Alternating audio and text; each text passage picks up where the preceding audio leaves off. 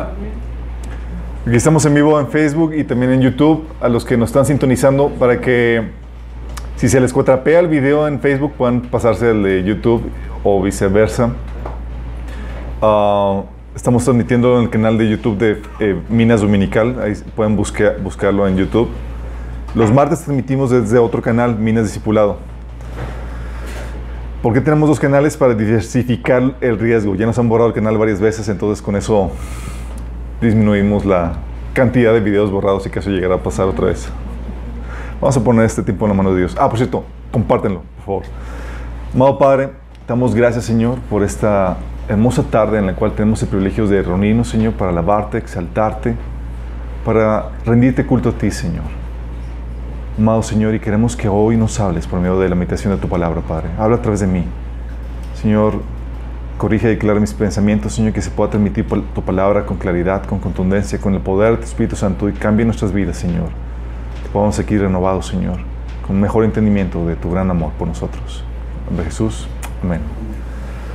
Ok, ya casi terminamos la serie. Yo creo que faltan unas que 8, 7. El inciso No, eh, creo que esta y otra, otra más. Eh, tengo varios temas que. Ah, Samara se rió de mi chiste. Ah. Porque nadie se rió Sí, como que pobrecito. Gracias, Samarita. Um, sí, yo creo que uno más y luego tocamos otra temática. Pero pues es muy importante lo que hemos estado viendo, chicos. Hemos estado viendo el tema del amor de Dios y cómo es increíble lo que Dios ha hecho por nosotros. O sea, somos sumamente privilegiados y mucho más que cualquier ser angelical al saber que nos ha amado de una forma que ni a los ángeles amado. Sí, no dio su vida por ellos, dio su vida por nosotros, para salvarnos. Y hemos estado viendo el gran amor de Dios como uh, a todo pecador, antes de condenarlo, ha recibido copiosas muestras del amor de Dios. ¿Se acuerdan? Lo hemos estado viendo de una forma u otra. Um, y hemos aprendido también cómo Dios expresa su amor para con nosotros. La expresión más, eh, máxima de su amor ha sido la cruz. No solamente la expresión máxima, es todo lo que hace de bondad por nosotros, hemos platicado. Tiene su razón de ser en la cruz. Es por esa razón de que al pecador lo trata con bondad antes de Cristo y después de Cristo. Es por eso que Dios pone, compra un tiempo de gracia para eh, darnos la oportunidad de arrepentimiento. Es la razón por la cual nos da la oportunidad de arrepentirnos. Y hemos aprendido algo de cómo expresa Dios su amor para con nosotros, en muy diferente, viendo y analizando diferentes formas en las cuales Dios ha tratado a diferentes personajes de la Biblia, pueblo de Israel, Jacob, eh, este, los personajes que hemos estado viendo en el Antiguo Testamento. Y algo que quiero recordarte es que Dios es el que tiene el monopolio del amor. O sea, si hay un genuino amor, porque hay amor falso, el verdadero amor siempre viene de Dios. Dice 1 Juan 4 del 7 al 8. Queridos amigos, sigamos amándonos unos a otros porque el amor viene de Dios. ¿De quién? De Dios. dice, y es de él, es el que tiene el control de la distribución y de, esa, de eso tan maravilloso que es el amor. El amor viene de Dios. Dice, todo el que ama es un hijo de Dios y conoce a Dios. El que no ama no ha conocido a Dios porque Dios es amor. Fíjate cómo llega el punto de, que el amor viene a ser un, carácter, un componente crucial del carácter de Cristo, de, Dios. Es el, de hecho, lo que define el carácter de Dios. Es algo que hemos visto eh, que Pablo describe en 1 Corintios 13, del 4 al 7, cuando dice, describe, empieza a escribir el amor. Empieza a escribir el amor y empieza a escribir los, el carácter de una persona. Porque así es Dios. Dice, el amor es paciente.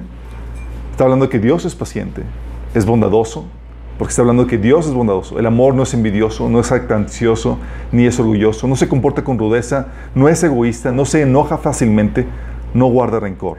El amor no se deleita en la maldad, sino que se regocija con la verdad. Todo lo disculpa, todo lo cree, todo lo espera, todo lo soporta. Y si algo hemos visto a lo largo de todo este estudio es que Dios efectivamente es así.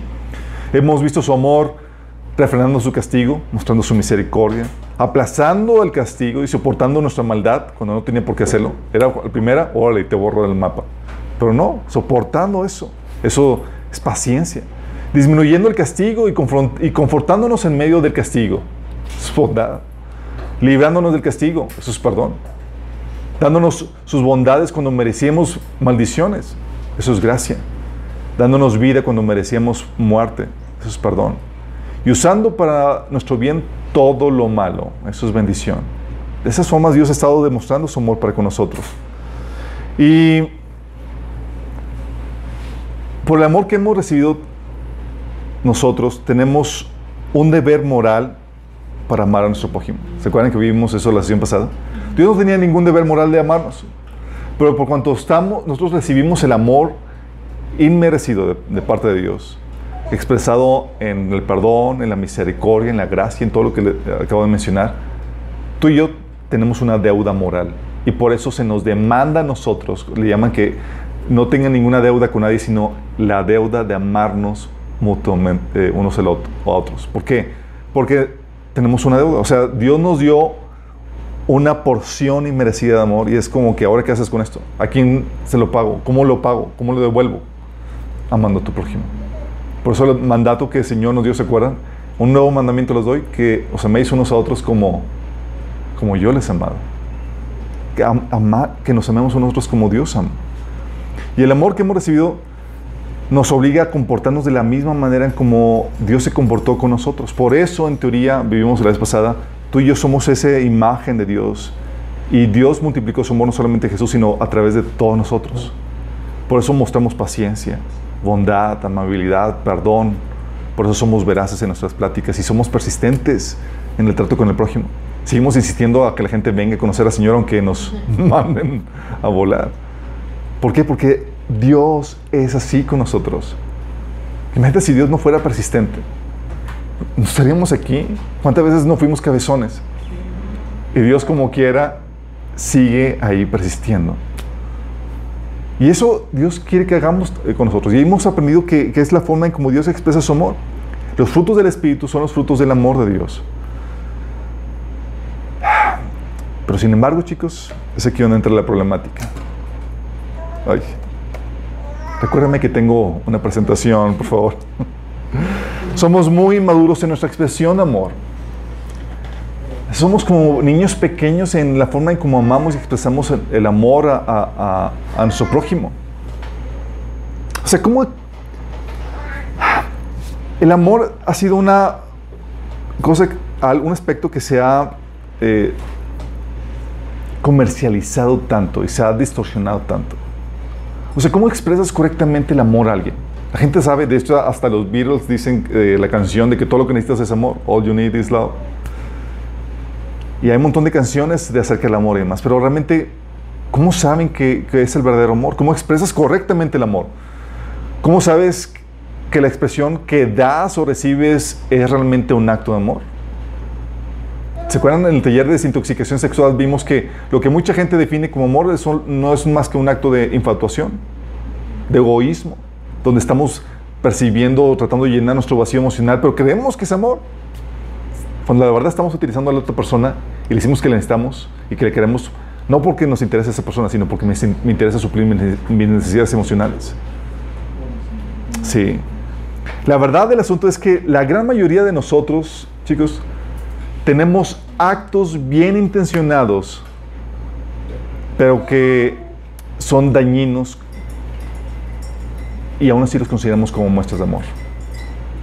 Actos bien intencionados, dañinos, que consideramos que son muestras de amor. ¿cómo puede ser eso? Oh. Pensamos, por ejemplo, que pensamos que, oye, si me amas, me vas a consentir. Un poco no. Si me amas, pues me vas a consentir. Es la forma en que se expresa el amor. Si me amas, me vas a dar o harás lo que yo quiero. O si me amas, o ah, si amas a alguien, no permitirás que suceda nada doloroso o incómodo a esa persona. o le vas a evitar las luchas y las dificultades. Es la forma en la que una persona natural del mundo, si no mente no renovada, concibe el amor. Si, oye, lo amas, o si no le vas, a, le vas a evitar todo sufrimiento, todo dolor. ¿Por qué no? O tú dices, oye, no, si lo amas, le voy a. Así como que choca en el paradigma. Pero por causa de, ese, de esa forma de pensar, de este, este, esta muestra de amor inmaduro, tenemos a papás bien intencionados que en su cariño por sus hijos no están dispuestos a verlos llorar, así que no los castigan, por ejemplo, sino solamente hablan con ellos. Cuando la Biblia dice en Proverbios 13:24 que no corregir al hijo es no quererlo, amarlo es disciplinarlo, imagínate. Y parecía que contradecir eso es, eh, eh, que contradice nuestros instintos naturales porque estás viendo llorar a tu hijo. Pero ¿por qué lo corriges? Porque en teoría tú eres el maduro. Tú sabes que a veces es necesario un poco de sufrimiento para evitar un mayor sufrimiento a un futuro. Pero a veces mostramos el amor de forma inmadura. Decimos, no, es que no, no, o sea, no, yo no lo castigo, solamente hablo con ellos y demás porque, porque no soportas ver a tu hijo sufrir cuando eso lo está perfilando a un mayor sufrimiento ya de grande. O tenemos esposos, por ejemplo, que lejos de ejercer la autoridad que Dios les dio para seguir su dirección, seguir la dirección de Dios, hacen todo lo que sus esposas desean pensando que eso es la forma de amar a sus esposas. Y las esposas en shock. Entonces no. Sí, salen con que, es que, y si me amas vas a hacer esto. Y ahí tienes el esposo pues haciendo lo que la esposa cree que es la forma de expresión correcta de amor. Y empieza el chantaje y demás, y cuando el esposo no hace algo, es que no me amas. Uy, ¿Sí les ha pasado? Uh. que hay gente con experiencia que pueda hablar y puede tener. Sí. pero sí pasa, pero ¿por qué? Porque tenemos una forma incorrecta o inmadura de expresar el amor. O tenemos casos de personas que creen que, una forma de amar a sus amigos, sus hermanos, es que si lo amas, déjalo ser. No trates de cambiar. No lo exhortes, no lo incomodes. Déjalo en paz. Aunque vaya rumbo al infierno. Cuando muchas veces la verdadera muestra de amor es incomodarlo. Es hacerle así, la, ayudarle a que pase un momento incómodo. Y estar ahí persistiendo detrás de él para que, para que él venga a los pies de Cristo. Para que se arrepienta. ¿Se acuerdan cómo Dios mostraba el amor con los, a Israel? Era profeta tras profeta que enviaba. Oye, enviaba un profeta y lo mataban. Y el Señor, ahí va otro. oh, le perseguían. Ahí está otro. Y, Señor, ¿cuándo? ¿Qué onda? Sí. Y, era, y, y tú crees que los mataban por bonitos, los mataban porque no los dejaban pecar a gusto. O sea, les recordaban que lo que estaban haciendo estaba mal. ¿Te imaginas? Dios expresa su amor con sabiduría. Y es ahí donde tenemos que cambiar nuestro chip respecto a cómo percibimos el amor de Dios. Porque no lo va a hacer en la forma inmadura en la que típicamente nos envolvemos nosotros, personas mortales, terrenales. Dice Isaías 55, 8, del 8 9, mis, porque mis pensamientos no son los de ustedes, ni sus caminos son los míos. Ya con eso te está diciendo que la forma en que te va a amar va a ser, te va a volar la, la tapa de los sesos. Dice, afirma el Señor, mis caminos y mis pensamientos son más altos que los de ustedes, más altos que los cielos sobre la tierra. Uh. Por eso, chicos, estamos viendo y estamos estudiando que el amor de Dios es objeto de estudio. Porque a la mente natural no se puede comprender. ¿Sí me explico? o sea, ¿cuál es la lógica del amor de Dios? tienes que estudiarlo, tienes que adentrarte, tienes que cambiar tu forma de pensar, porque en tu paradigma natural del mundo no lo vas a poder entender. Porque así como los pensamientos, así como los cielos son más altos que la tierra, así son los pensamientos de Dios. Según Corintios 2, 16 dice, porque ¿quién puede conocer los pensamientos del Señor? ¿Quién sabe lo suficiente para enseñarle a Él? O sea, Pablo haciendo una pregunta retórica, ¿quién puede conocer los pensamientos del Señor? La respuesta obvia es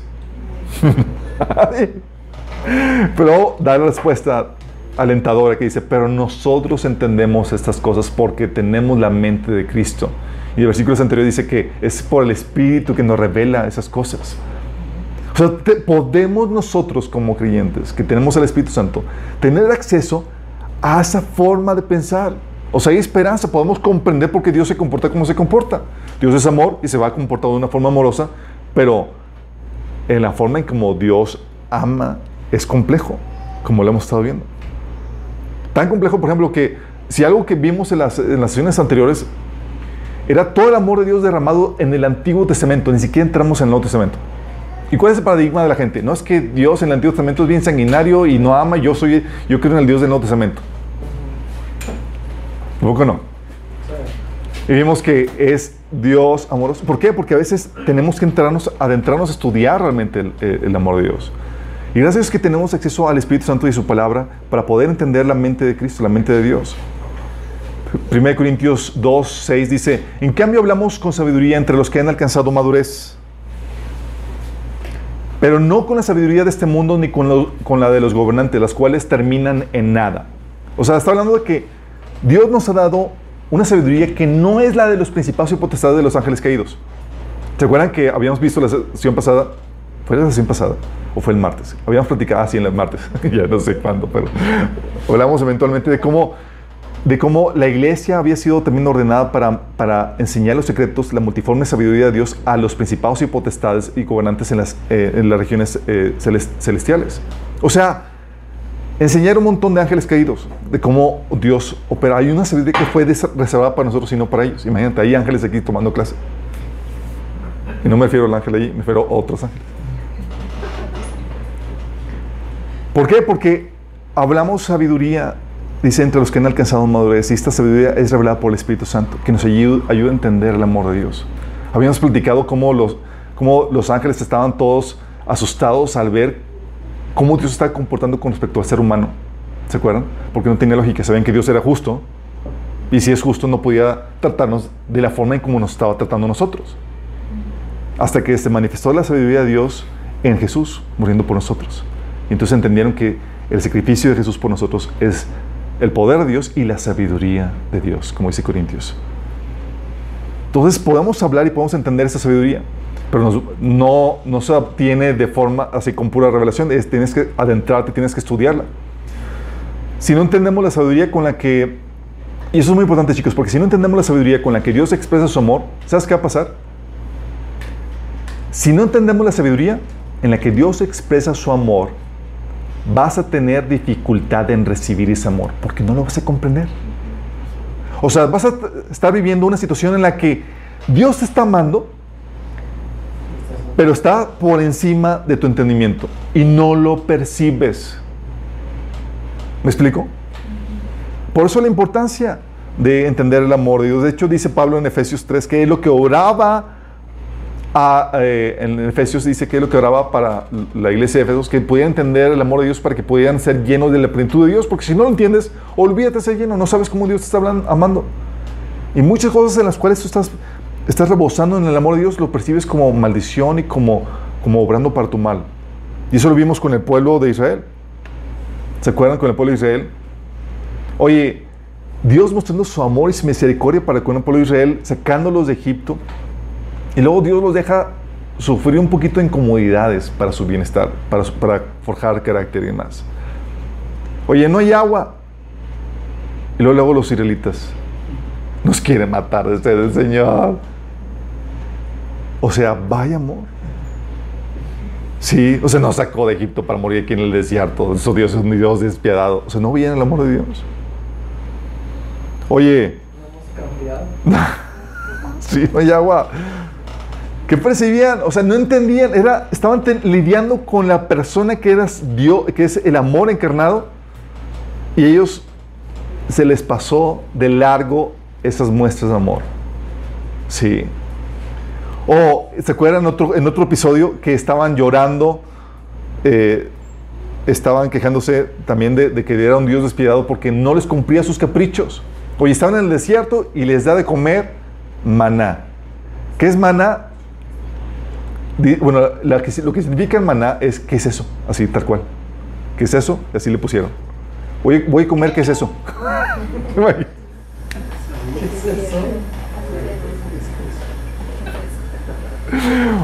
Unos taquitos de qué es eso.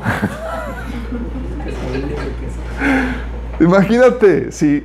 Entonces ellos estaban, de que se empezaron a quejar de maná, de que no, este maná ya nos tiene harto, fastidiados, maná de mañana, maná de noche, el, recetario de mil y una formas de comer maná. Y empezaron a llorar, a lloriquear. Queremos carne. empezaron a extrañar las carnitas asadas y demás. Pues que no, chicos, con esta cuarentena. Algunos violaron la cuarentena por una carne asada, chicos. Pero imagínate, empezaron a llorar, lloriquear. ¿Quién nos diera de comer carne? Eso puedes ver en números 11 del 4 al 6. Y porque Dios no les, no les consentía sus caprichos, ¿qué ¿cómo perciben a Dios? Es un Dios malo, que no nos ama. ¿Tú has tenido caprichos que Dios no te ha concedido? Uh.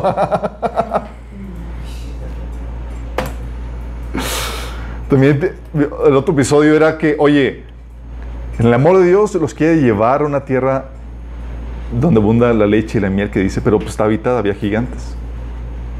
Se había retos que vencer y Dios ahí queriendo que tuvieran experimentarla en sentido de, de, realización, de éxito, algo que cuesta. Pero oye, había gigantes, ah, no vamos a poder con ellos, el Señor nos trajo aquí para morir en manos de ellos. O sea, la imagen de un Dios que no los ama. Nada más porque los hacía batallar un poquito. Oye, voy a incomodarme en la batalla y voy a, voy a tener que ejercitarme la fe. O sea, Dios no me ama, me está sacando mi zona de confort. Y todos ellos, resentidos, murieron resentidos ante el amor más grande que hay en el universo, porque no lo entendieron, porque no lo recibieron. ¿Te imaginas? Y eso tú y yo lo hemos visto, chicos, estoy seguro. Seguro que algunos de ustedes han ministrado personas que están llorando, haciendo su piti party y demás, y llegas tú a darle consuelo, que es la perspectiva correcta de cómo Dios los está amando en ese momento. ¿Sí les ha tocado? Pero no porque no reciben el amor de Dios, porque no lo están viendo. ¿Por qué? Porque Dios no te ama en tu nivel inmaduro. Te ama en un nivel maduro, a su forma. Y lo grueso del asunto, chicos, y eso es lo interesante que Dios no se va a bajar a tu nivel. Dios te va a forzar a que crezcas a su nivel y trates de entenderlo. sí. Y esta misma problemática pasa con nosotros, chicos. La gente que dice, no, es que si me va mal, Dios no me ama porque me va mal. O si Dios me ama, ¿por qué me va mal? empieza la lloriquera. Sí. sí. ¿Te ha ido mal en alguna parte? y es la, queja de Gedeón. ¿Se acuerdan que desaparece el ángel de Jehová con Gedeón? Y dice: El Señor está contigo, Gedeón. Ve y librar a, a, Israel con esta tu fuerza. Y, y, Gedeón dice: Ah, Señor mío, si Jehová está con nosotros, ¿por qué nos ha sobrevenido todo esto? Si Dios nos ama, ¿por qué estoy tan amolado? ¿Qué pasa? Y así no entendemos qué onda con eso. Y es, y es imagínate a Jesús ahí como tratando, porque era Jesús el que se le apareció, tratando de explicar, ok, Gedeón, vamos a tener ocho sesiones para explicarte el amor de Dios. o sea, ¿cómo te explico? O sea, ¿cómo te, te explico la, la inmensidad de, de, la complejidad del amor de Dios así en, en, un, en, un, momento? Por eso les digo, es objeto de estudio. O la otra queja. Oye, si me ama, ¿por qué permitió esta desgracia en mi vida? ¿Les ha tocado desgracia? Dificultades, la muerte de un hijo, de un familiar, eh, despidos, quiebras, lo que se te ocurra. Sí. Juan 9.3 es lo que también estaban discutiendo los, los, discípulos. ¿Se acuerdan cuando vieron a un ciego de nacimiento? Y es, Señor, ¿por qué esta desgracia? O sea, ¿quiénes pecaron? ¿Él o sus papás? Y luego se complica la cosa cuando dice ninguno. Y ellos, en la torre, entonces, ¿qué onda? Entonces, Dios odia a la gente. La opción más lógica, pues si Dios se no fue por causa del pecado, entonces, y no pecó él ni nadie, entonces obviamente Dios tiene mala leche por, por él, para con esa persona. Pero como el Señor le dice, no, no, no, es para que la las obras de Dios se manifiesten en él y pueda él ver eso. Y ese, esa ceguera de nacimiento fue lo que le, lo, catapultó a la vida eterna. ¿Se acuerdan? O sea, no. Y es como yo, wow. Y puedo ver, no solamente ver físicamente, sino espiritualmente para encontrarse con el Mesías. O también la pregunta, oye, a los malos les va bien y a mí, y prosperan y a mí que busco al Señor agradarlo. Híjole, me ha ido. ¿Quién le pasa eso? Digo, no, no lo tengo. Final oramos por ti. A, todos. Por todos. De hecho, sí, como habían platicado el, el martes, a los que quieran vivir piadosamente en Cristo van a padecer persecución, va a haber situaciones. No podemos asegurar que vayan a venir siempre malas situaciones, pero tenemos que estar dispuestos. Sí. Salmo 73 es lo que decía el salmista. Imagínense, decía el salmista, Fíjate la, complejidad de esto, porque si, saben que Dios es Dios amoroso, de hecho es algo que, que tienen los judíos en los salmos, que el amor, de, el amor de Dios es para siempre, su fidelidad es para siempre. Todo dice el salmista en el Salmo 73, pero en cuanto a mí casi perdí el equilibrio, mis pies resbalaron y estuve a punto de caer. Estuve a punto de perder la razón, chicos, de perder la fe. Dice, porque envidiaba a los orgullosos cuando los veía prosperar a pesar de su maldad. Voy. Parece que viven sin problemas, tienen el cuerpo tan sano y fuerte, no tienen dificultades como otras personas, no están llenos de problemas como los demás, lucen su orgullo como un collar de piedras preciosas y se desanima y se confunde al tragarse todas esas palabras. ¿Y qué sabe Dios? Preguntan. ¿Acaso el Altísimo sabe lo que está pasando? Miran esos perversos, disfrutan de una vida fácil mientras sus riquezas se multiplican. ¿Conservé mi corazón puro en vano? ¿Me mantuve en inocencia sin ninguna razón? En todo el día no consigo más que problemas, cada mañana me trae dolor. Si yo realmente hubiera hablado a otros de esta manera, habría sido un traidor a tu pueblo. Traté de entender por qué los malvados prosperan, pero qué tarea tan difícil. ¿Se acuerdan? Llega ahí, luego el siguiente versículo dice, pero entonces entré en la presencia de Dios y entonces entendí. Fíjate cómo tenemos que entrar a la presencia de Dios para que nos enseñe cuál es la lógica de lo que estamos pasando. Ok, Señor, me están tupiendo aquí y los otros malitos le estaba viendo muy mal. ¿Qué onda? Sí. Eso es lo que pasa. A veces no entendemos el amor de Dios porque Dios ama en un nivel que va a sobrepasar tu entendimiento natural. Sí. Por eso, chicos, constantemente es algo que enseñamos en el taller de, de, sanidad emocional. ¿Se acuerdan? Hay algo que no entiendes, que, te, que sientes que no, te, que no fuiste amado en un área, en una situación, que aún tienes que correr al Padre Celestial para recibir qué? Consuelo. Así como que, Señor, muéstrame cómo mamaste aquí, por favor, porque aquí no vi nada. Sí. Y entonces es cuando llega. Si no tuviéramos esa relación con Dios y si el Espíritu Santo no nos hablara para revelarnos cómo nos está amando, no habría, no habría forma de entender el amor de Dios. Y si no hay forma de entenderlo, como les había comentado, no hay forma de recibirlo. Sí. O la otra pregunta, oye, ¿por qué a otros prosperan y a mí no? ¿Han tenido envidia alguna vez? Todos poquito, sí, chiquito. Sí, de la buena envidia. De Corintios 10, 12, Pablo decía, no, no nos atrevemos a, a igualarnos y a compararnos con algunos que tanto se recomiendan a sí mismos. Porque se empezaban a, está hablando de ministerio, está hablando de personas que trabajaban para el Señor, entre comillas, y se comparaban y buscaban quién era mejor y otro, porque por la envidia. Oye, yo tengo un ministerio más próspero, otro no, a mí sí me invitan a predicar, a otros no. Y, y es, llega la duda, oh, Señor, ¿por qué él sí, a, mí no? Recuerdo, eh, comenzando mi ministerio a recibir Señor, el Señor eh, estaba de jovenzuelo, soltero, y invitaron a un chavo a compartir grupo de jóvenes y predicó genial y con poder y toda la cosa. Y pues obviamente sientes la envidia así que te, que te corrompía por dentro. Obviamente, producto de la inmadurez, no sabes quién. Y el Señor dice, ora por él para que le dé más unción. Yo, ¿cómo Señor voy a orar por Y para que lo use más y toda la cosa. No, Señor, no me pidas eso.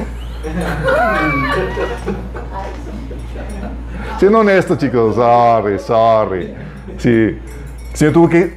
Pero el Señor quería forjar en mí? Era porque, porque no se trataba de, de mí, de mi ministerio, se trataba de Él, de su gloria. No importa quién lo sirva, cuánto lo sirve, sino que Él sea exaltado. Sí, no lo hacemos por nosotros, para nuestra vanagloria. O la otra situación, oye, frustró mi proyecto de negocio y no me ha ayudado. ¿Se acuerdan con Ba- Baruch, el, el consiervo de, de- Jeremías? Era un judío empresario queriendo establecer su, su propia editorial, editorial y había publicado el libro de Jeremías y quería publicar ya, oye, vamos a sernos famosos con esta, voy a escoger puro profeta acá, machín, para publicar sus libros. Órale. Puro profeta mayor, nada de, menores.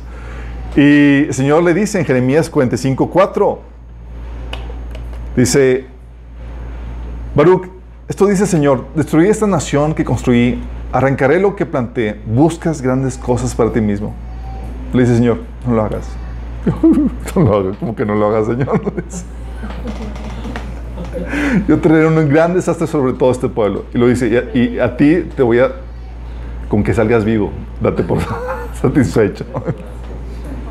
Imagínate, ya se nos sentimos frustrados y dice, Señor, ¿por qué? Dice, oye, cuando hay compares de que todos están muertos y tú estás vivo, lo ves como una gran muestra de amor.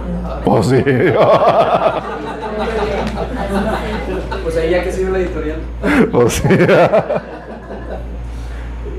sí, o Dios que, dando a otros muchos dones, o usándolos poderosamente y, y a ti no, sí. Gente así con don de lenguas y con profecía y tal la cosa y Señor, yo estoy ni hablo en lengua.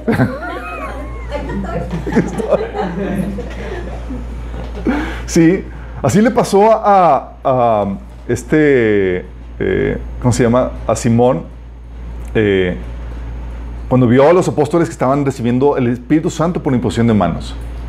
Dice en Hechos 8, del 18 al 19, al ver Simón que mediante la imposición de las manos de los apóstoles se, se daba el Espíritu Santo, le ofreció dinero. Les pidió, denme también ese poder para que, todo, para que todos a quienes yo les imponga las manos reciban el Espíritu Santo. Aquí les va una ofrenda de amor. Hoy en día viene aceptado el dinero, chicos. Sí. Pero Pablo estaba indignado, casi se rasgaba las vestiduras. Sí. ¿Pero por qué? Porque a veces decimos, oye Señor, a otros más, a mí menos, a otros los utilizan más, a mí menos. Es como que sientes, te sientes el patito feo, que sientes que no te ama a ti, Señor. ¿No les ha pasado eso?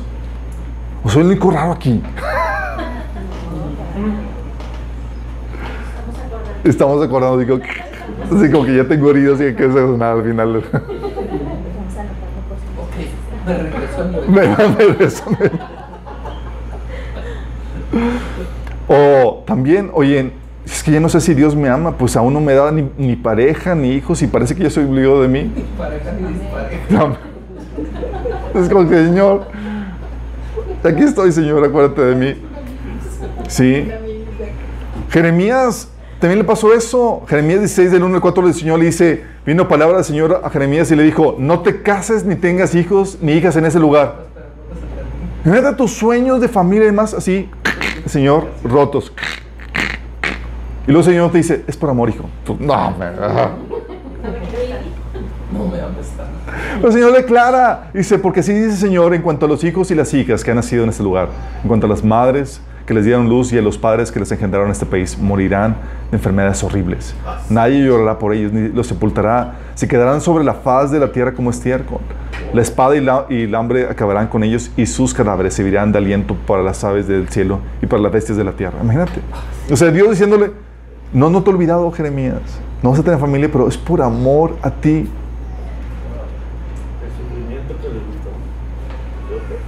Sí, pero esas cosas solamente hasta que vas al presencia de Dios y te revela qué onda, que sientes el amor de Dios y le... Sí. O si era un gran siervo de Dios, ¿por qué murió? ¿Por qué dejó? ¿Por qué Dios se lo llevó tan joven? ¿Se les ha pasado? Gente sierva que esté sirviendo al Señor y demás y se lo lleva joven. ¡Fa! Y luego Isaías 57, del 1 al 12 dice, la gente buena se muere, muchas veces los justos mueren antes de que llegue su hora. Pero nadie parece importarle el por qué, tampoco se, lo preguntan a sí mismos. Parece que nadie entiende que Dios los está protegiendo del mal que vendrá. Pues los, pues los que andan por el camino de la justicia descansarán en paz cuando mueran. Y a veces no vemos como que no, sabemos, no vemos el futuro, no sabemos el futuro y Dios toma decisiones en base a información que tú y yo no tenemos. Dice donde, ok Señor, no sé, pero sé que tú eres amor y esta es una muestra de amor que tú estás permitiendo. Sí. O la otra, oye, ¿por qué Dios permite tanta maldad? Y eso lo hemos platicado.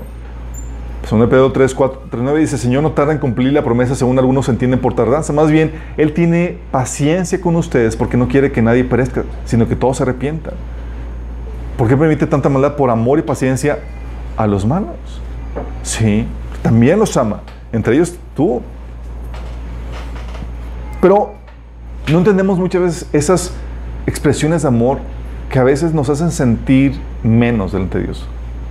Recuerdo en mi- al inicio de mi caminar con el Señor, como les platicaba, me ponía a hacer cosas que me dolían porque me ponía a orar por alguien que, para que le fuera mejor que a mí cuando yo pensé que si me amaba me iba a prosperar en el ministerio y demás.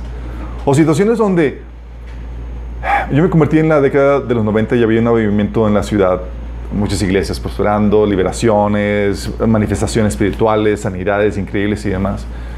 Y en ese periodo de tiempo había mu- muchas manifestaciones del Espíritu, oraban por la gente, la gente caía y demás.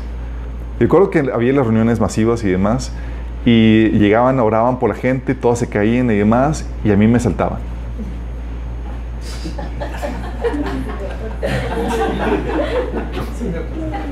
Y otra vez, y todos se caían, y yo el único parado.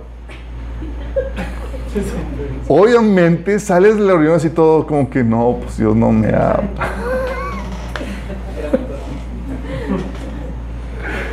Obviamente sientes, te sientes re mal. O sea, otros caen por el espíritu, yo no. Sí. Porque empiezas a compararte, empiezas, en vez de- de ver el, el amor de Dios como Dios lo manifestado en la obra de Jesús, piensas que Dios te ama o no te ama en base a si te caes o no te caes, si te provee o no te provee, cuando Dios ya te ha dado una muestra tangible de su amor. Recuerdo yo estaba quejándome con el Señor, ese ese Señor, porque mí no? Y dice, ah, ¿tú crees que si te caes o no te caes, eso va a depender de que te ame o no te ame? Y yo, pues sí. el ignorante, ¿verdad? Ignorante, ¿verdad? Y el Señor tuvo que hablarme y, y recordarme lo que Él ha hecho por mí y la mayor muestra de amor que sobrepasa la caída o, cual- o cualquier otra cosa, que es la obra de Jesús en nosotros. Pero muchas veces nos sentimos que nos ama no al compararnos con otros. ¿Te acuerdas cuando Jesús le dijo a, a, este, a Pedro cómo iba a morir? Que va a llegar un tiempo donde van a llevarte donde no quieres y van a extender tus manos hablando de que iba a morir crucificado. Luego Pedro, luego, luego, ¿y, qué onda con este otro discípulo?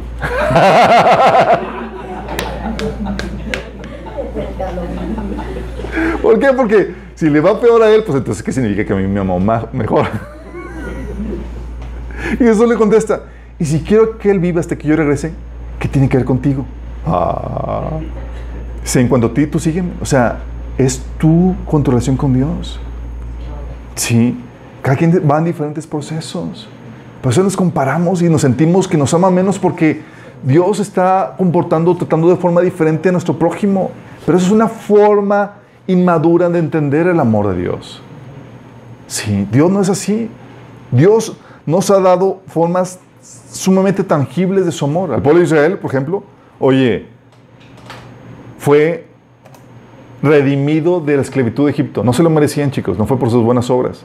Fue por amor y por, eh, para cumplir la- el, pacto, la promesa de Abraham. Deuteronomio 7.8 dice, más bien fue sencillamente porque el Señor te ama y estaba cumpliendo el juramento que le había hecho a tus antepasados. Por eso te rescató de la mano poderosa de la esclavitud y de la mano opresiva del faraón, el rey de Egipto. O sea, ellos ya habían tenido una señal poderosa del amor de Dios. Lo rescató de la esclavitud con señales, prodigios como ninguna otra nación ha sucedido en toda la historia. Y ese acto Dios esperaba que redefiniera su concepción de Dios e interpretaran todo lo demás a raíz de ese acto. Oye, por cuanto Dios me liberó de, de esclavitud, es porque me ama de una forma tremenda y lo demostró poderosamente. Por lo tanto, ergo, todos los demás actos me van a, son una muestra del amor de Dios porque Dios ya lo manifestó. Tengo que interpretarlo a la luz de, esa- de ese, de ese acto de amor. Pero, pero detallitos era como que no, no me ama. Entonces, ¿cómo encaja ese acto de amor con, con el que te dejó unos cuantos días con sed? No concuerda que un Dios te ama y te libere con, ah, pues entonces ya no me amo porque me dejó, me hizo que padeciera sed. No, incluso Dios mostró su amor a soportarlos. Era una nación que dice, ¿cómo, cuál era la característica de Israel? Dura service. En, en español, cabezones, tercos, que insistían en el pecado. Tal, así que dice Isaías 1.9, si el Señor de los ejércitos celestiales no hubiera perdonado la vida, no, no hubiera perdonado la vida a unos cuantos de entre nosotros, habríamos sido exterminados como Sodoma y destruidos como Gomorra. O sea, está diciendo, el pecado de Israel era para que tuviera el mismo destino Sodoma y Gomorra. Y no se lo dio, lo soportó. Y todos están vivos y todo tiene un plan de redención para ellos. Y ¿qué onda con eso? A pesar de ver eso, no lo vio. Igual nosotros, chicos, el mundo entero nosotros. Nosotros nos dio el mayor, nos ha mostrado el mayor acto de amor que, cual, que hay en el universo. Estamos hablando que Dios mismo se hizo carne y cargó con la culpa que tú y yo merecíamos. Él no tenía la necesidad de hacerlo. Pero dice la Biblia que no escatimó al ser forma de Dios, sino que se humilló tomando forma de hombre. Tomando forma de hombre, murió una muerte y muerte de cruz. ¿Por qué? Por amor a ti y a mí. Juan 3:16 dice, porque de tal manera amó Dios al mundo, que ha su Hijo unigénito, para que todo aquel que en él cree no se pierda, mas tenga vida eterna. De tal manera amó Dios al mundo. Y este acto, igual que con el pueblo de Israel, quiere que redefina todo lo que sucede en tu vida. Es como que Dios diciendo, ¿de qué man me, o sea, de cómo te convenzo de que te amo? ¿De qué manera te convenzo? O sea, ya di todo por ti. El Señor quiere que filtres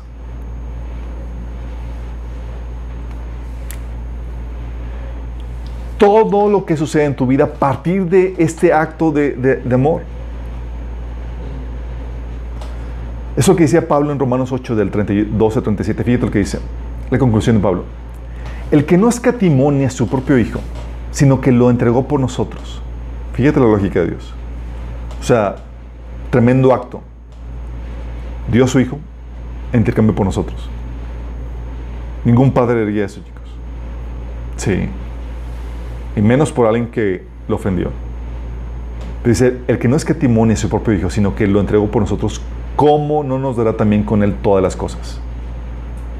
Tal acto redefinía todo lo que sucedía en la vida uno, que aunque fuera algo malo o aparentemente malo, lo consideraba dentro del amor de Dios. Por eso decía Pablo más adelante en ese capítulo, ¿será que Él ya no nos ama si tenemos problemas o aflicciones? Y para muchos es, pues no, ya no nos ama. ¿Pero qué está haciendo Pablo? Está redefiniendo los problemas y las aflicciones a la luz del sacrificio de Jesús por nosotros, a la luz del mayor acto de amor por nosotros. Dice Pablo, ¿será que acaso que ya no nos ama si tenemos problemas o aflicciones? Si somos perseguidos o pasamos hambre, o estamos en la miseria, o en peligro, o bajo amenaza de muerte? Dice, claro que no. A pesar de todas estas cosas, nuestra victoria es absoluta por medio de Cristo, quien nos amó. Porque cuando sabes que Dios te ama, dices, oye, en el camino, o sea, ya me mostró el mayor acto de amor que podría mostrar Dios por el ser humano. Lo que nadie ha hecho, lo he hecho por ti. En el camino va a haber muchas cosas que no vas a entender, que no vas a comprender. Pero tú sabes y tienes la certeza de que Él te ama. Y se convierte un, un filtro, un eh, anteojos para poder ver toda la luz del sacrificio de Jesús. Oye, me pasó esto, que parece algo malo. Ah, pero la luz de Jesús es, me ama. Sé que esto lo está permitiendo para mi bien. Por eso Pablo podía decir, todas las cosas obran para bien de los que le aman. ¿Por qué? Porque él ya veía y traducía toda la luz del amor que se manifestó en la cruz por nosotros. ¿Sí me explico? Y tal vez a veces no entendemos cosas, pero ya sabemos que Dios está permitiendo eso. Hay cosas que no vas a entender, pero puedes confiar en su amor e interpretarlo a partir de la luz, de, a partir de la cruz.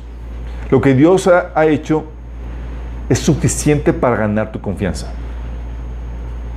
Suficiente. O sea, ¿qué más que, oye, tú ganas confianza cuando dices, oye, esta persona sacrificó mucho por ti.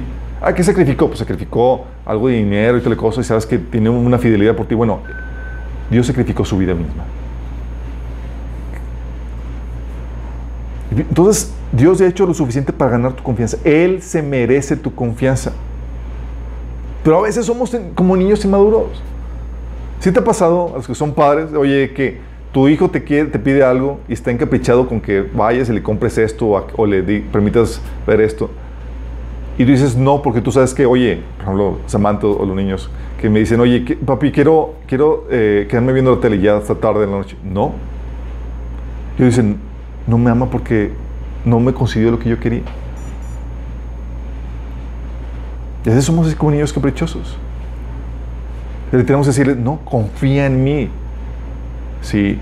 Y no me voy a poner a explicarles que te vas a desvelar, eso baja las defensas y te vas a poder, te vas a propiciar a que te enfermes y no te vas a levantar temprano. O sea, es, me evito el chorro mareador y digo, confía en el amor de tu padre. Sí. O cuando el pequeño, oye, está comiendo las verduras, las deliciosas verduras que está, le hizo su mamá. y dice Josías, fíjate la, la comentario de Josías, oye Josías, ¿por qué no te comes la comida? Dice, dice porque no está rica así, es bien, bien, bien honesto. Luego, en otro episodio le, se comió todo. Dice, ¿por qué ahora sí te comiste todo? Porque eso sí estaba rico. Ah. Pero aún lo que, lo que está feo, te lo tienes que comer. Y si no te lo comes, va a haber disciplina. Y el niño tiene que confiar en, en, su padre. Y no voy a poner a explicarle a un niño de 5 años acerca de las vitaminas, minerales y lo que va a afectar si no comes y lo de nutrición y toda la cosa. Es confía en mí. Y es lo mismo que Dios hace con nosotros. Él ya se ganó tu confianza. Ya se está meter en situaciones y dice, Señor, se confía en mí. No está rico. confía en mí. Sí. Como que Jesús hablaba de eso. Es que esta es una copa amarga. Es para tu bien. Sí. Comprender, eso te va. O sea, Dios ya hizo lo suficiente para que confiemos en Él.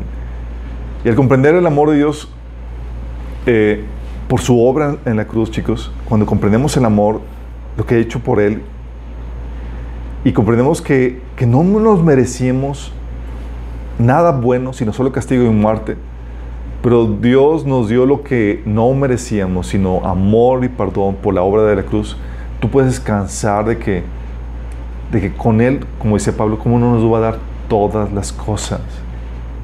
Ya te demostró cuánto te ama, ya dio su vida por ti. ¿Qué más necesitas hacer Dios para ganar tu confianza? ¿Qué más? Sea, te aceptó a ti pecador, chicos, no estoy consciente, o sea, estate consciente. Dio a un ser puro, divino, por ti, intercambio por ti. ¿Sí?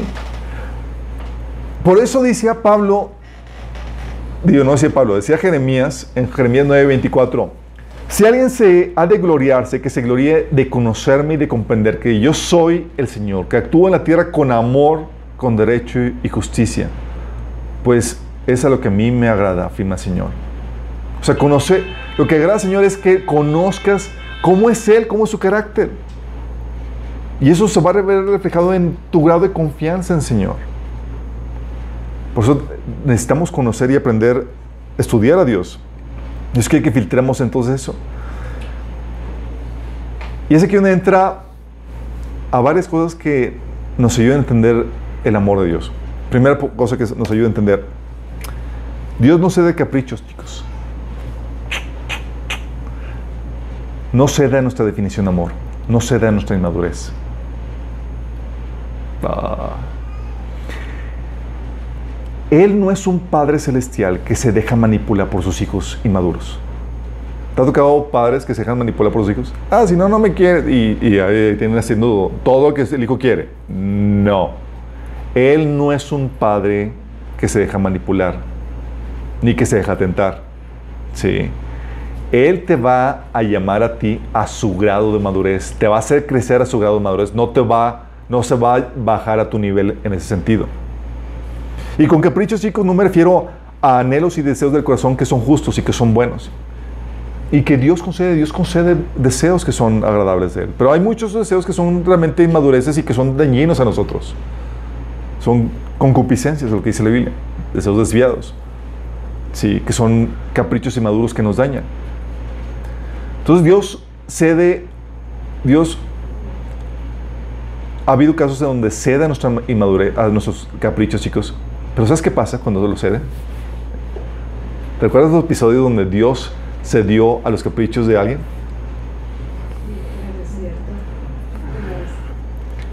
Lo hacía como un acto de justicia y castigo más que por amor. ok, hijito, ¿quieres? ¿Estás insistiendo? Ok, ahí te va. Y, y- y empieza a llorar porque le fue mal. A mí el Señor me permitió, me concedió, me- en varios episo- episodios de mi vida me concedió cosas que yo estaba ahí moliendo al Señor. Ah, el Señor, ahí está desde Él con capricho, me lo concede y es como, ay, qué terrible. Sí, y le dije, Señor, recuérdame, Señor, por favor, no me concedas caprichos. Si ya aprendí la lección, dame tu voluntad, que es lo bueno para nosotros. Números 11 del 4 al 34, era, narra el capricho de la carne. ¿Se acuerdan? Dice, al popular hecho que iba con ellos, le vino un apetito voraz. Y también los israelitas volvieron a llorar y dijeron, ¿quién nos diera carne? ¿Cómo echamos de, de menos el pescado que comíamos gratis en Egipto? Era socialista el gobierno de Egipto. También comíamos,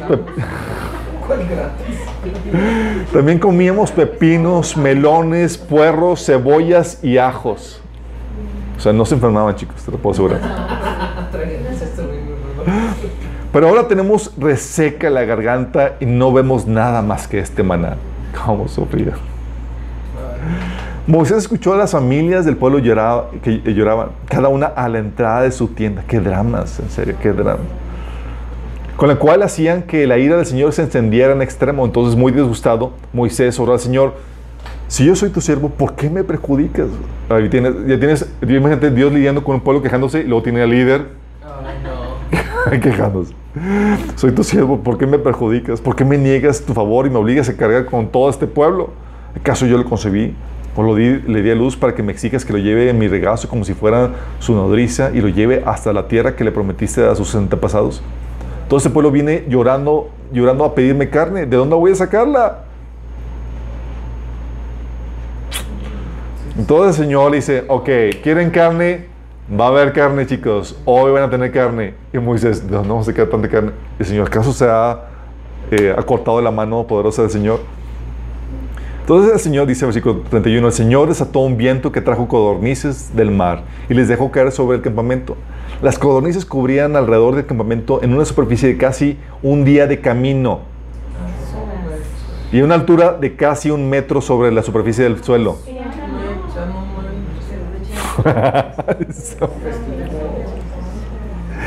El pueblo estuvo recogiendo codornices todo ese día y toda esa noche y todo el día siguiente. Ninguno recogió menos de dos toneladas. Como que tenían hambre, chicos. Después les subían por todo el campamento. Ni siquiera habían comenzado a masticar la carne que tenían en la boca cuando la ira del Señor se extendió sobre el pueblo y los hirió con un horrendo castigo. Por eso se, llamaba, se llamaron ese lugar Kibrot Hatavá, porque ahí fue sepultado el pueblo glotón.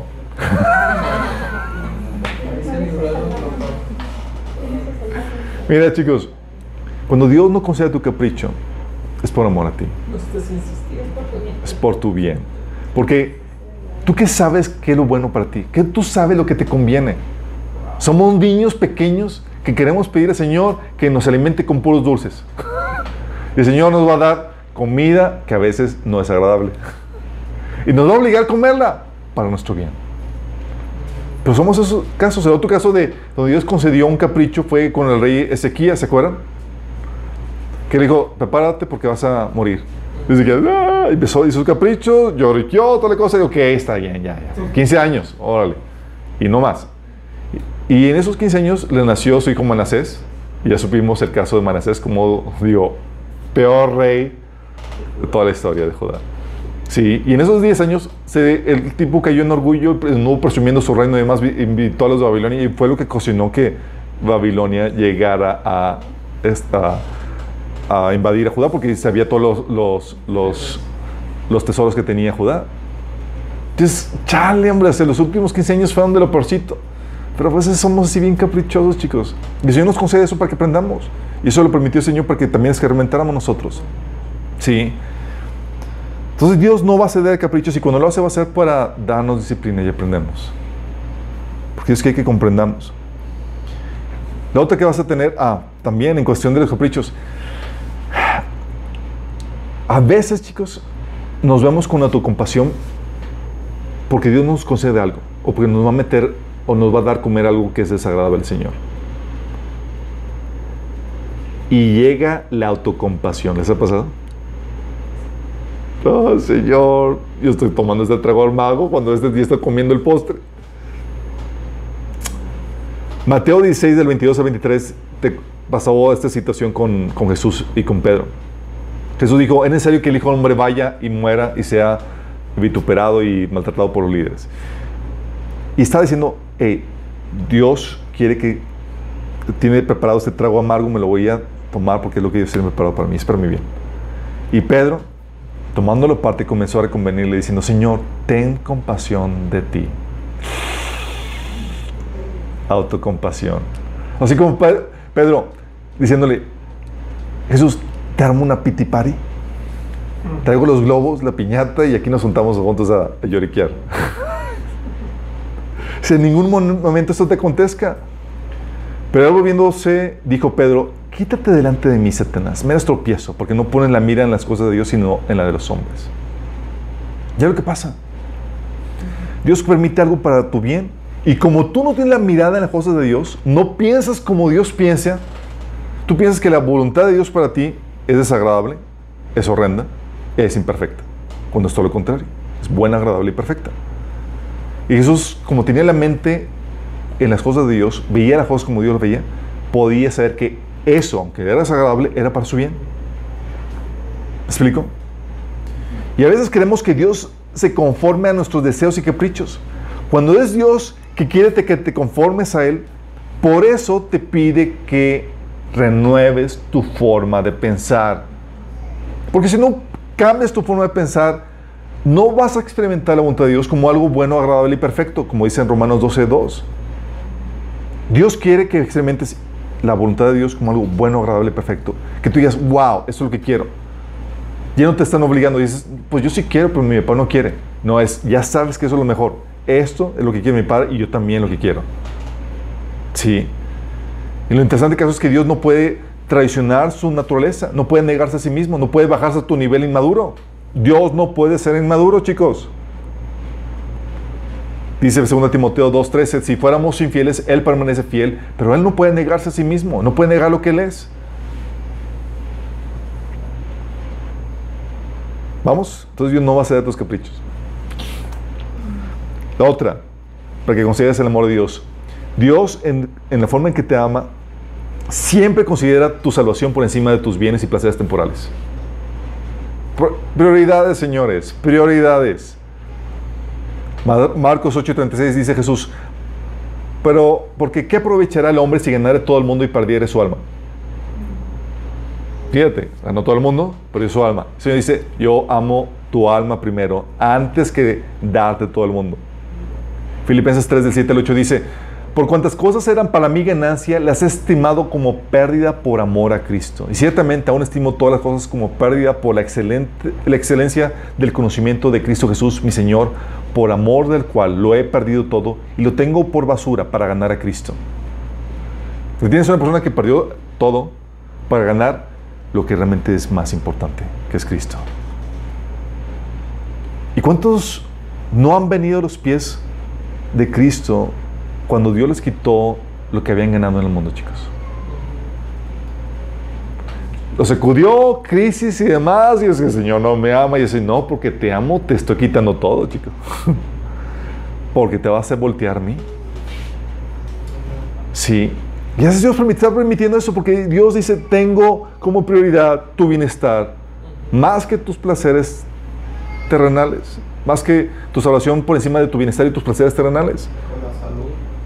Aún la salud, sí. A veces crisis económicas, crisis de salud y demás, y Dios lo está permitiendo por amor. Por amor. ¿Qué grueso? ¿Por qué? ¿Cómo, cómo, cómo? Ent- Entendemos eso porque Él sabe cuál es la prioridad correcta. Él desea tu salvación por encima de tu bienestar y tus placeres te- terrenales. O Él, Dios, desea tu madurez y tu santidad por encima de tu comodidad.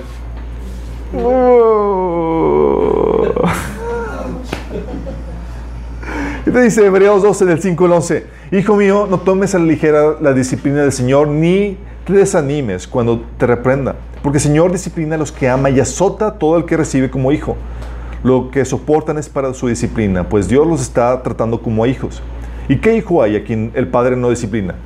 Si a ustedes se les deja sin disciplina, que todos reciben, entonces son bastardos y no hijos legítimos. Aquí, ¿quién ya ha recibido disciplina, chicos? Todos.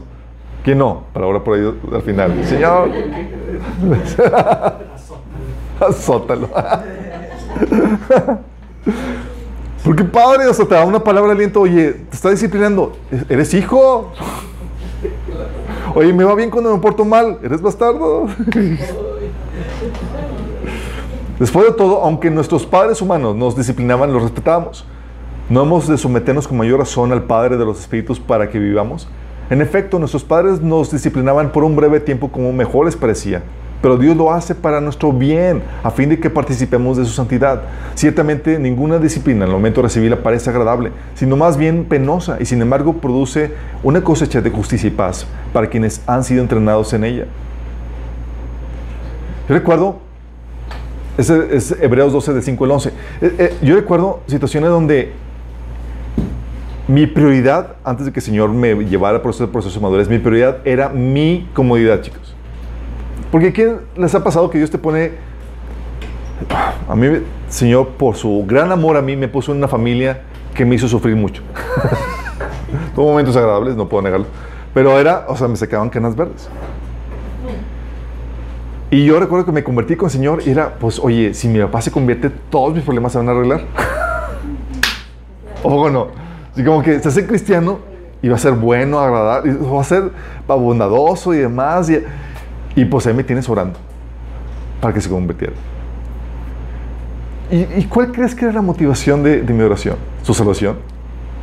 Tu comodidad. Era mi comodidad. Yo no sabía mi- la, la intención de mi corazón, la in- siniestra intención de mi corazón. Y el Señor llega conmigo y dice, si llega al Espíritu Santo y me dice, tú estás orando por tu comodidad. Y yo, "Oh". Dice, y no voy a cambiar a tu papá. Por cierto, por cierto. O sea, tengo dos enemigos. Dice, primero te voy a cambiar a ti a través de tu papá y después voy a tratar con él. Y, o sea, mis esperanzas de vivir tiempos de paz y de... eh, se esfumaron. Era, prepárate para el trato. Y yo, ¿qué era, así- ¿qué era? Era esto. Dios estaba cambiando cosas que estaban torcidas en mi corazón, en mi vida. Porque no le importaba a Dios mi comodidad. Hay prioridades, chicos. Le interesa tu madurez, tu santidad. Que estés hecho a la imagen de Cristo más que tu comodidad. Por eso dice Salmo 119, 71. El sufrimiento me hizo bien. Ese tipo de versículos no agradan, chicos. sufrimiento me hizo bien porque me enseñó a prestar atención a tus decretos. ¿Cuántas veces, oye, no es porque nos va mal, ¿qué pasa? ¿Qué pasa? Ah, porque pues cabezón, ignoré todos los, mandatos que el Señor me estaba diciendo. O Romanos 8 del 28 al 29 que dice, ahora bien, sabemos que Dios dispone todas las cosas para el bien de quienes lo aman, los que han sido llamados de acuerdo a su propósito. Porque a los que Dios conoció de antemano, también los predestinó para ser transformados según a la imagen de su Hijo. ¿Para qué? Ser transformados a la imagen de su Hijo, chico- chicos. O sea, tú estás viviendo una cirugía en tu corazón que duele. Hay pedazos de parte de ti ¡ay, Señor! Te lo está quitando y es, mueres a tu, a tu carnalidad para resurgir a la imagen bella y hermosa en la cual Dios te hizo, que esa es su imagen.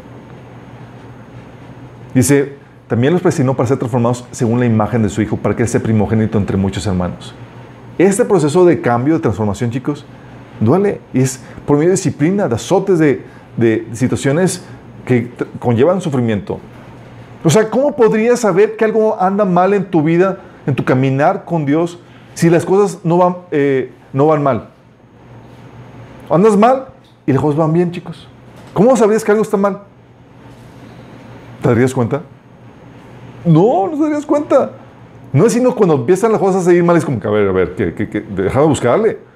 Sí. Si en tu desobediencia prosperas, ¿cómo corregirías tu- tus caminos? ¿Los corregirías? Obvio que no.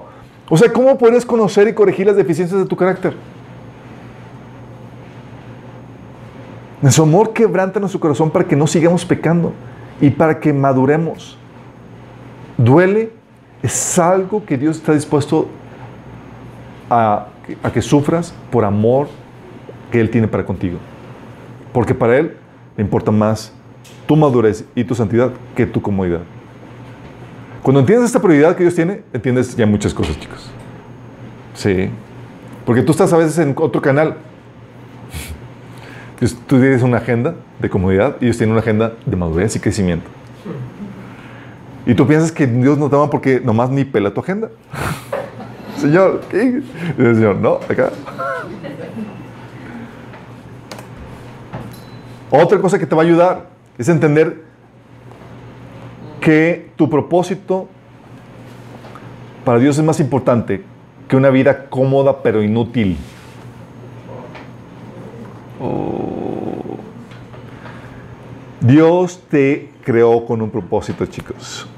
Y a veces creemos, más por lo que nos venden esos negocios de multinivel y toda la cosa, si les ha tocado, que te venden el estilo de vida que quieres. Y te van así con un estilo de vida donde ya te, jubil- ya te retiraste a muy temprana edad, viajas, conoces, disfrutas la vida.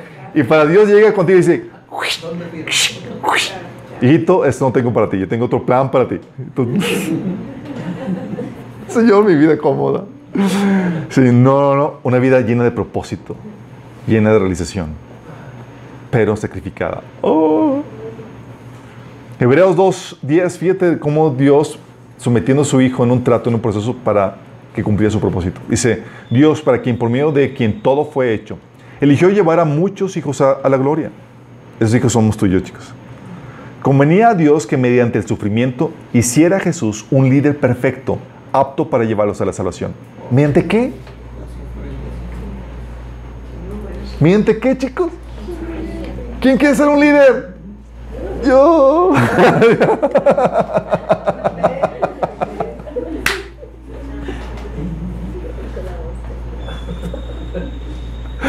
Ah, me divierto, chicos.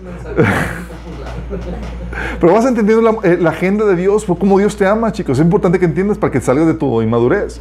Hebreos 2, 17 al 18 dice, por tanto, era necesario que en todo Él se hiciera semejante a nosotros, sus hermanos, para que fuera nuestro sumo sacerdote, fiel y misericordioso delante de Dios. Entonces podría ofrecer un sacrificio que quitara los pecados del pueblo. Debido a que Él mismo ha pasado por los sufrimientos y pruebas, puede ayudarnos cuando pasamos por pruebas. O sea, debido a que Él sufrió demás, puede ser un sacerdote apto que nos pueda ayudar, chicos. Y Dios a veces permite sufrimientos y dificultades en tu vida por la única y sencilla razón de que lo, va lo vas a requerir para ayudar a otras personas. Yo no quiero ayudar a nadie, Señor.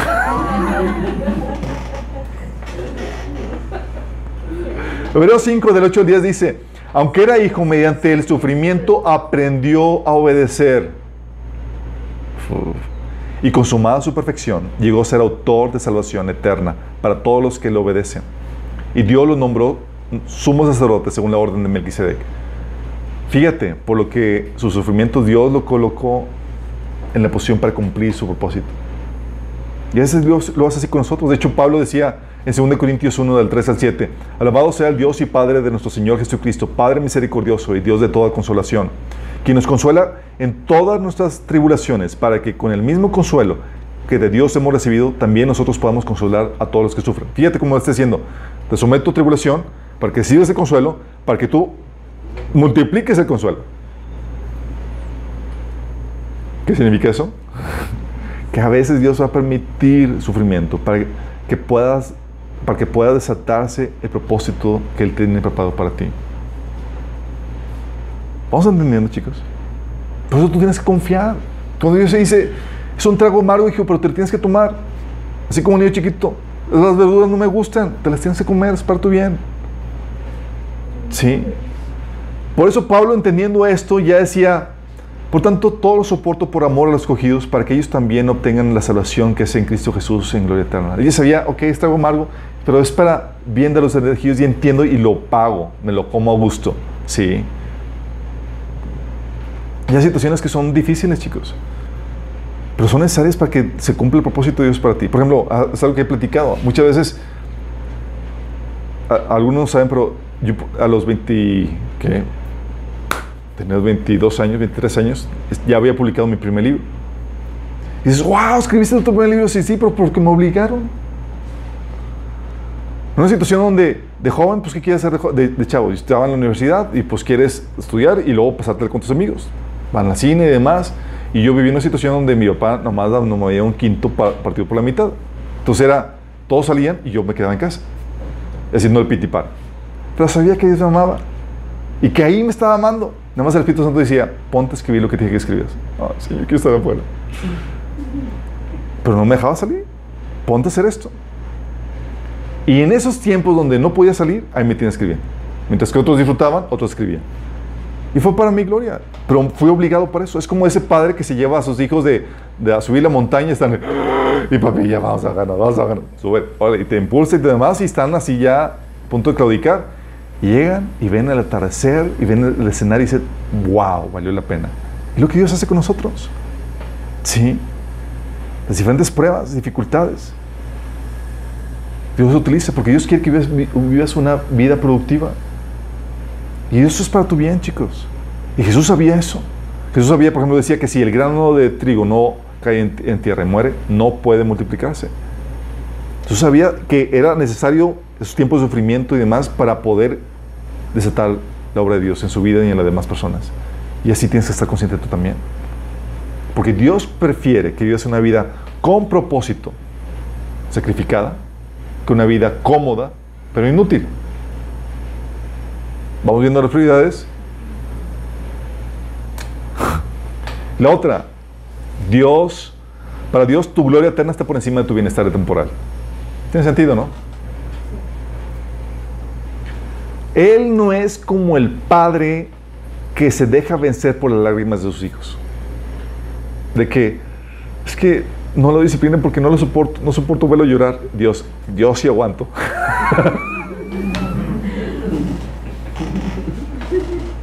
Llega, te consuela y demás, pero sí aguanta. ¿Sí? Porque sabe que si no te corrijo ahorita, tu gloria, o sea, tu eternidad va a estar mal. Y es, prefiero tu gloria eterna que tu bienestar presente. Y ahí Dios te va a incomodar. Prefiere el beneficio a largo plazo por encima que el inmediato. Hebreos 11:25 por eso dice que algunos santos escogieron ser maltratados con el pueblo de Dios que gozar de los deleites temporales del pecado. Oye, pues son comodidades temporales, son tempora- comodidades de ahorita, pero son temporales. Y Dios dice, ¿sabes qué? Prefiero que sacrifiques eso por algo eterno, duradero. 2 Corintios 4, 18, por eso dice Pablo, pues los sufrimientos ligeros y efímeros que ahora padecemos producen una gloria eterna, que vale muchísimo más que todo sufrimiento. Así que no nos fijamos en lo visible, sino en lo invisible, ya que lo que es, lo que se ve es pasajero, mientras que lo que no se ve es eterno. Y yo que entiendas que Pablo sabía que ha, ha estado viendo situaciones extremas, chicos, que tú y yo no, no vivimos. Dios, gracias que no nos no deja, no permite que seamos tentados más allá de lo que podamos soportar, si no estaríamos bien intensa la cosa. Pero Pablo, oye, te habla de que dos naufragios, eh, apaleado, hambre y demás. Y para Pablo, wow, Dios me está amando. Dices, qué, qué loco. ¿Por qué? Dice, más, más gloria, más gloria para la resurrección. Sabía y lo decía con gozo. En medio de esa situación, él estaba sobrecogido del amor del Señor y vivía una plenitud en medio de esos sacrificios que hacía. ¿Vas entendiendo? Por eso dice Pablo que Él, Dios otorgará vida eterna a los que perseverando en hacer bien buscan gloria, honra, inmortalidad. Y Dios está teniendo esto en mira. Hebreos 11:35 dice, mas otros fueron atormentados no aceptando el rescate a fin de obtener una mejor resurrección. ¿Se acuerdan cuando, los, cuando les dieron una paliza a los, a los apóstoles por predicar de Jesús? Hebreos Hechos 5:41 dice, salieron, los apóstoles salieron del consejo llenos de gozo Por haber sido considerados dignos de sufrir afrenta por causa del nombre. O sea, para Dios, para ellos era, gracias Señor por amarnos tanto que nos permitiste padecer esto por causa de Cristo. ¿Tú qué tal, chicos?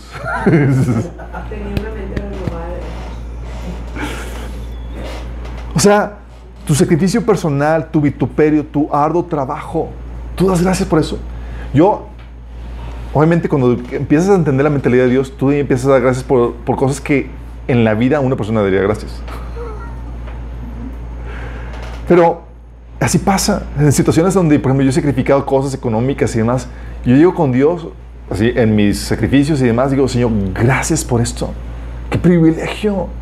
Al final de cuentas, vamos a pasar toda una eternidad en lujos y, y en, en, en, en en estado de, de comodidad y, confort. Es ahorita donde tengo la oportunidad de, de poder demostrarte un poquito y devolverte un poquito de lo mucho que me has dado. Es gracias. Y, y se vuelve, y, y sientes la llenura del amor de Dios, porque así pasa. Porque en la sabiduría de Dios, chicos, eh, eh, en nuestra inmadurez creemos que el sufrimiento las dificultades presentes son una muestra del desamor de Dios. Estamos como el pueblo "Ay, nos va a matar aquí, nos va a morir de, de hambre, nos va a llevar a... Cuando, cuando no es así. En su sabiduría, Dios nos enseña que es mucho mejor un sufrimiento por, causa, por una causa valiosa que una vida cómoda sin propósito. Nos enseña que hay éxitos, que no hay éxitos a precio de rebaja. Que el éxito no se valora si no se paga un precio, un sacrificio, un sufrimiento. Por eso, en Apocalipsis, ¿sabes cómo les llama Jesús a los salvos? Le llama a los vencedores. Porque si no sepas, mantenerse en la fe es toda una batalla. Obtenerla es genial. Mantenerla es algo titánico. Y va a haber hermanos, aún dentro de la misma iglesia, que Satanás la va a utilizar para tratar de destruir tu fe. Los de afuera está bien, los de adentro, cuidado. Sí, porque pasa, es toda una batalla, chicos. Pero no hay sentido de éxito de realización si no se paga un precio. Por eso cada prueba, cada dificultad aprobada, ¿sabes qué hace? Te añade una corona de gloria. Y de una gloria que durará por toda la eternidad. Por eso, chicos, la- ¿a quién? A la gente que ha pasado dificultades bien intensas y han salido vencedores. Es, ¡guau! ¿Cómo le hiciste? Platícame tu secreto. Sí. Admiramos a los corredores que pagaron el, precio de entrenarse y, de competir y de poner todas las ganas para ganar la corona. Y dices, ¡guau! ¿Cómo le hiciste? Y quieres entrenar por ellos. Así Dios es con nosotros. ¿Por qué crees que admiramos a Jesús? ¿Por qué nos despierta admiración? Porque pagó el precio. Y hay sufrimientos que hacen bien, pues nos corrigen, nos forjan la gloria, a la, a la imagen de Cristo y nos dan una gloria eterna. Y Dios tiene pensado utilizar eso para tu bien, por amor a ti. Por eso, discierne cómo Dios te está expresando su amor, chicos. Y recíbelo. Si entendieras el amor de Dios, estarías continuamente gozoso y dando gracias por todo. Porque su amor te rodea. Y todo lo que hace y lo que permite que te suceda es para bendecirte. Soy así, así, chicos. ¿Has escuchado la canción de que el amor de Dios es tan grande que no puedo estar afuera de él? Así, no puedo estar fuera de él. Las que a veces somos tan cabezones que no vemos como Dios nos está amando. Por eso, Romanos 12.2, no nos amoldeemos de este mundo. Renovemos nuestra mente para que podamos comprender que la voluntad de Dios es algo bueno, agradable y perfecto. Si no, te va a ser apestoso la forma como Dios te trata.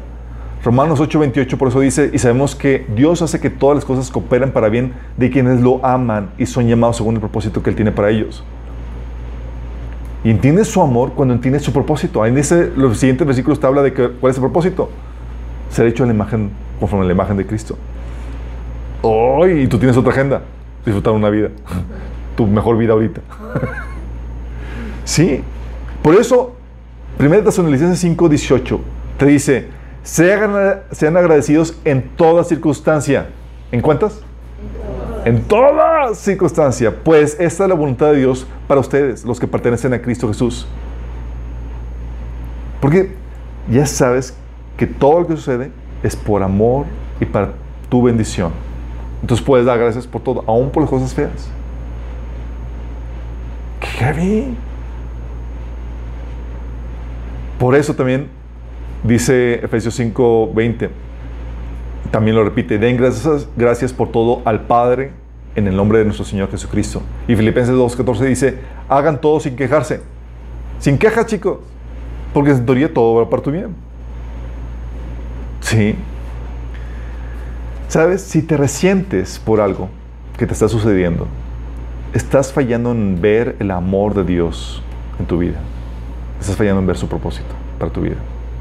Y eso es normal, chicos. Por eso requerimos llegar a su presencia, así como el salmista 73 que decía, no comprendo por qué está pasando eso, a mí me tratas mal y a los malos bien.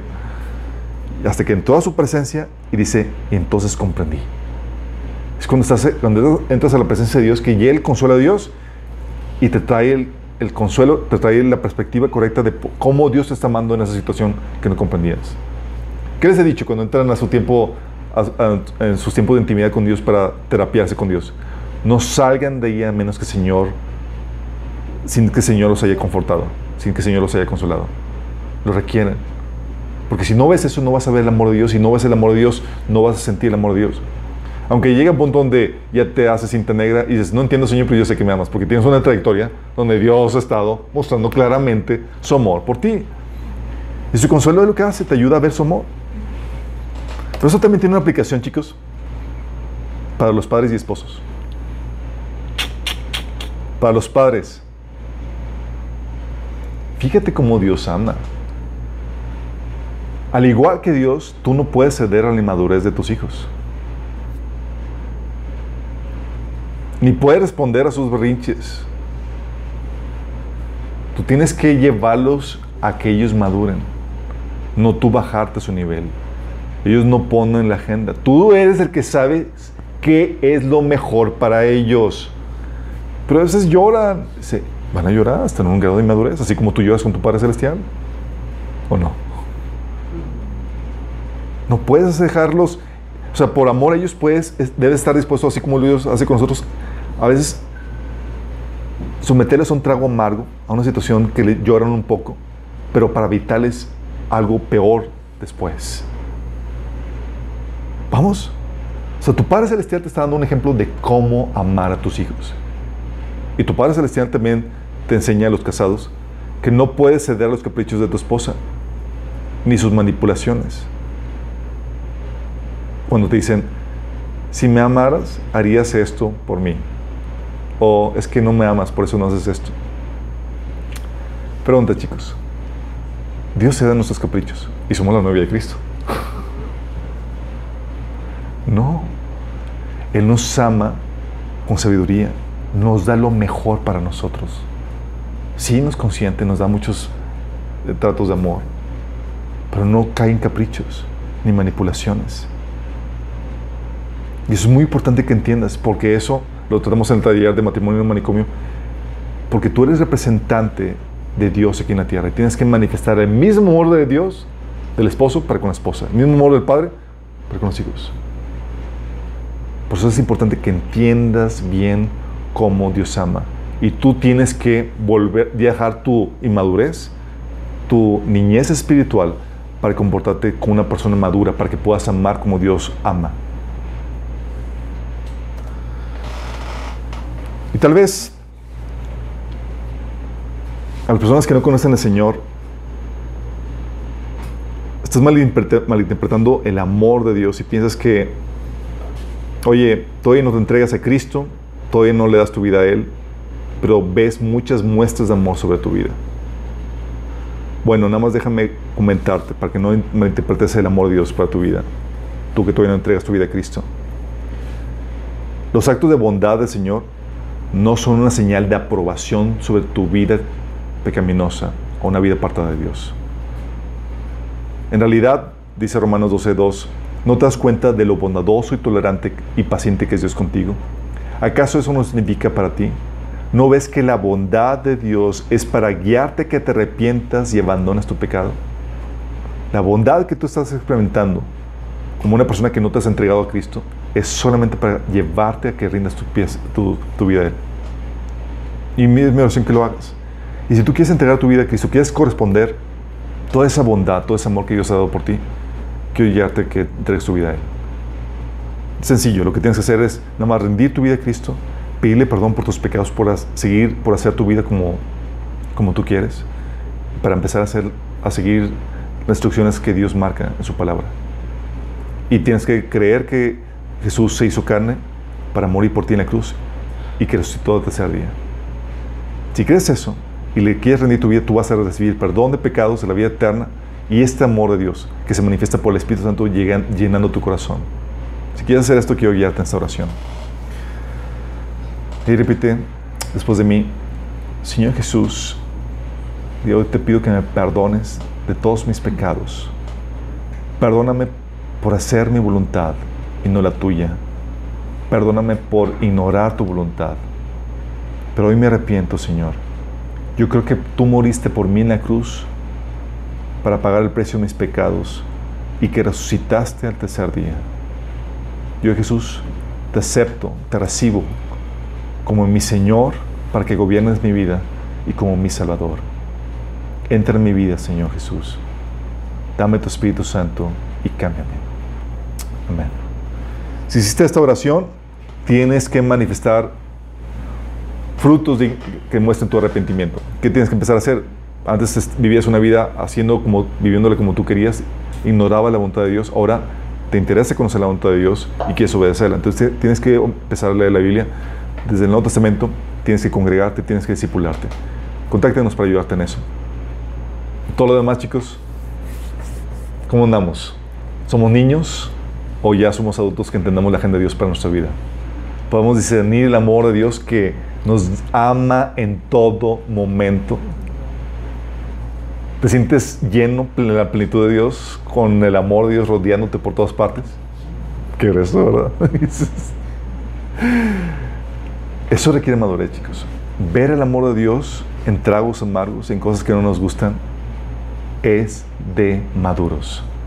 Ver el amor de Dios en todo lo que sucede en tu vida es de maduros. Y Dios quiere que seas como Él. Acuérdate, los pensamientos de Dios son más altos que los tuyos, pero tú tienes el Espíritu Santo por quien puedes entender la mente de Cristo. ¿Hablamos? Gracias, bendito Padre, porque podemos entender tu amor, Señor, que sobrepasa todo entendimiento, Padre, por la obra de tu Espíritu Santo en nuestras vidas y tu palabra revelada, Señor. Señor, llévanos a crecer en este grado de madurez, Señor, que nos permita reconocer tu voluntad y tu amor en todo lo que sucede en nuestra vida, Señor. Que podamos ser personas agradecidas por todo, que no se quejan, Señor, sino que disciernen tu operar en todo lo que sucede en nuestra vida, Señor. Padre, y aún en situaciones difíciles y complejas, Señor, que podamos llegar y entrar en tu presencia, Señor, para buscar tu voz que nos consuela y que nos levanta por encima de las circunstancias, Señor. Ayúdanos, Señor, a vivir en este amor y experimentar esa plenitud que tú nos prometes en Cristo Jesús. Amén.